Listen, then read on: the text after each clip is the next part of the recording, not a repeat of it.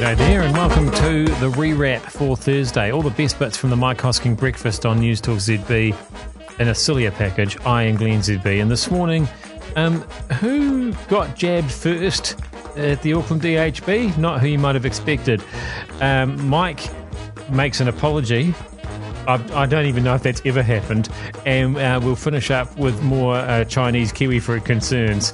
But before any of that, other concerns. Uh, concerns about the job situation here in New Zealand. Let's start with the E M A. They're concerned. Listen, I don't blame the employers and manufacturers who are a bit exercised at the moment. Uh, they should be worried about the job shifting across the Tasman. This is the result of the bubble. Uh, the bubble's good for many things, of course. One of them might be the recruitment process for your average Australian employer. Now, the Australian economy, of course, performing better than ours. Latest stats had their fourth quarter up three point one percent. Ours was backwards to the tune of one percent. Their three point one, by the way, on top of the previous three point one, that made it a record period of growth. As a result, jobs and job listings are booming across the Tasman at the moment. They can't come close to filling the gaps that are appearing. And a bubble, the ability to move from point A to point B easily, is going to help the movement of talent and skills. And that's before you get to these dreadful stories that we've been seeing of late of all of those that are in this country on work visas but being prevented from having their partners and kids join them. Some of them were in the Parliament grounds this week protesting and hoping the government might find a bit of heart to help them. Well, no such luck, I'm sorry. And as it turns out with the M I Q news and the decommissioning of some facilities, Australia offers now a better deal to people like these. So, so guess what? Choice one, you're here without your family. Choice two, you're in Australia doing the same job with your kids. Not hard, eh? Australia, of course, has always been an employment issue for this country. Remember when John Key first popped up on the political scene? They ran that famous ad of him standing in the middle of what was then Westpac Stadium in Wellington, telling us that each year a stadium's full of New Zealanders were bailing for Australia. Well, doesn't history repeat itself? This is where we're heading again, I'm afraid, and this is why the employers and manufacturers are worried, as they should be. We already have skills issues. We can't get talent into the country, can't get R S E workers into the country. The C R L project, for example, is likely delayed because of the light rail project, thus indicating we can't do more than one major thing at a time without affecting the other. We simply have to be competitive. We have to be as aspirational as those in the marketplace looking to pick up our talent. A country is no different to an employer. You've got to be a good place to work. If you're not, the good will vanish to where the pickings are plentiful. The employers and manufacturers are doing us all a favour. We have been warned. Speaking of plentiful pickings, uh, we've got a lot of fruit. It's it's fruit time, uh, especially autumnal fruit time. That means apples, pears, so on. Uh, but uh, it's all falling on the ground. They can't get the workers. They can't get the workers. What are we left with? Well, we're left with the mess that we got with the apples in Hawke's Bay last night on the news. You're watching those heartbreaking pictures, block after block after block, of rotten fruit on the ground, not able to be picked because we wouldn't bring in any R S E workers. The two thousand we did bring in weren't enough, and the government knew they weren't enough, and they wouldn't do anything about it. They said, oh, go, go hire a local. Go hire a local. Bruce Mitchell tried that, and here's what happened. We had twenty people uh, signed up, and two people turned up for the induction. Uh, Bruce Mackay tried it. Here's what happened. The staff that we did recruit, that we did train um, to come along and work with us, um, the absenteeism rates were, were really, really high and very, very hard to understand or predict. So Chris Farquhar will be listening to this. So what do you do, Chris? They did everything you said that you wanted them to do. They hired the locals, they went and recruited, they provided the accommodation, they provided the vehicular transportation, they upped their pay, they did everything you asked them to do, and what? Millions of dollars of apples on the ground.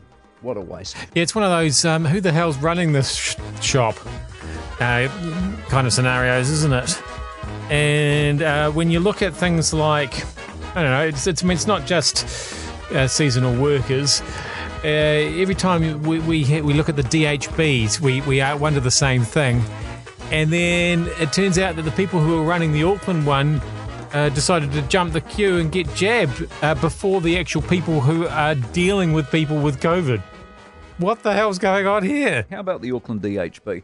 I didn't think I'd get exercised about people getting jabs. Like if the Prime Minister fronts up and gets a jab uh, in front of somebody else, couldn't care less.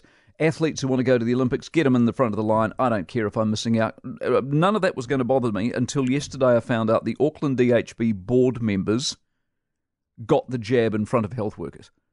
I mean, how up yourself do you have to be for that to happen? How? At what point as a board member do you sit there and go, well, hold on, why am I here suddenly getting a jab in my arm And is everybody else in the hospital and the facility I, I'm in charge of, have they got one? And you would know as a board member whether they have or not. And therefore, presumably, you would know they haven't. Therefore, you'd presumably, if you were human, go, well, geez, I'm not sitting here taking this in front of a nurse. Wouldn't you? Comes down to, I suppose, isn't it, who's more important, management or workers? And technically speaking, you've got to say, surely, the workers. Because if there isn't any workers, no work gets done. Uh, no managers around, I find the work gets done quicker, better, more efficiently. Less meetings. That's just me. Anyway, uh, management uh, yesterday insisted Mike Hosking interview the Prime Minister, even though he didn't want to. Uh, so he wasn't keen on ever talking to her ever again. Uh, but it wasn't management's argument uh, that uh, turned him around on this. It was somebody else. Turns out we need to start today with an apology to Barry Soper.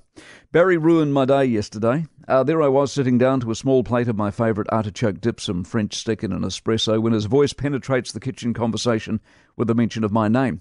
He was addressing the interview with the Prime Minister, of course, but also comments I'd made earlier on the programme yesterday about the media and M I Q and the shrinking of spaces available. I argue that part of the story was indeed a bigger deal than the bubble itself, given the bubble was about as signposted and telegraphed as you could ever possibly want. The bubble wasn't new, we just got a date. What we didn't know was that forty percent of rooms the Australian connection took up would not be freed up to bring in all those people that had been locked out. Everyone from expats stuck, R S E workers we so desperately need, the relatives of those already here, helping our economy and yet prevented from bringing in their wives, husbands and kids. That was the big deal about the bubble, all the M I Q space that was going to solve so many problems, apparently.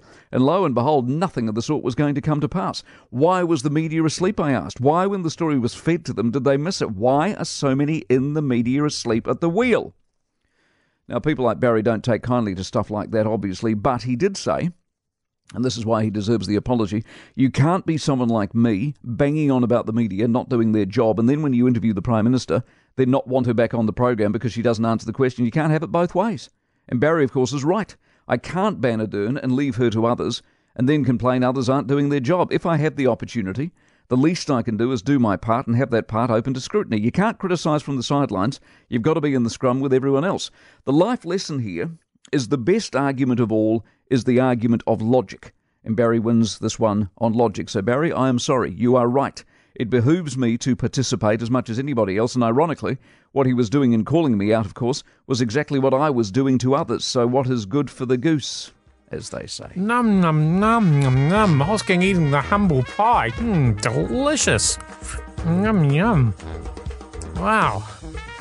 Um, uh, probably not a kiwifruit flavoured pie, though, you'd have to say. I expressed some concern on the programme the other day. Uh, these rogue Chinese growers are producing the, um, the, the Sun Gold kiwifruit illegally in China. They're producing about a billion dollars worth of this uh, kiwi gold, Sun Gold stuff that we own, and it's ours.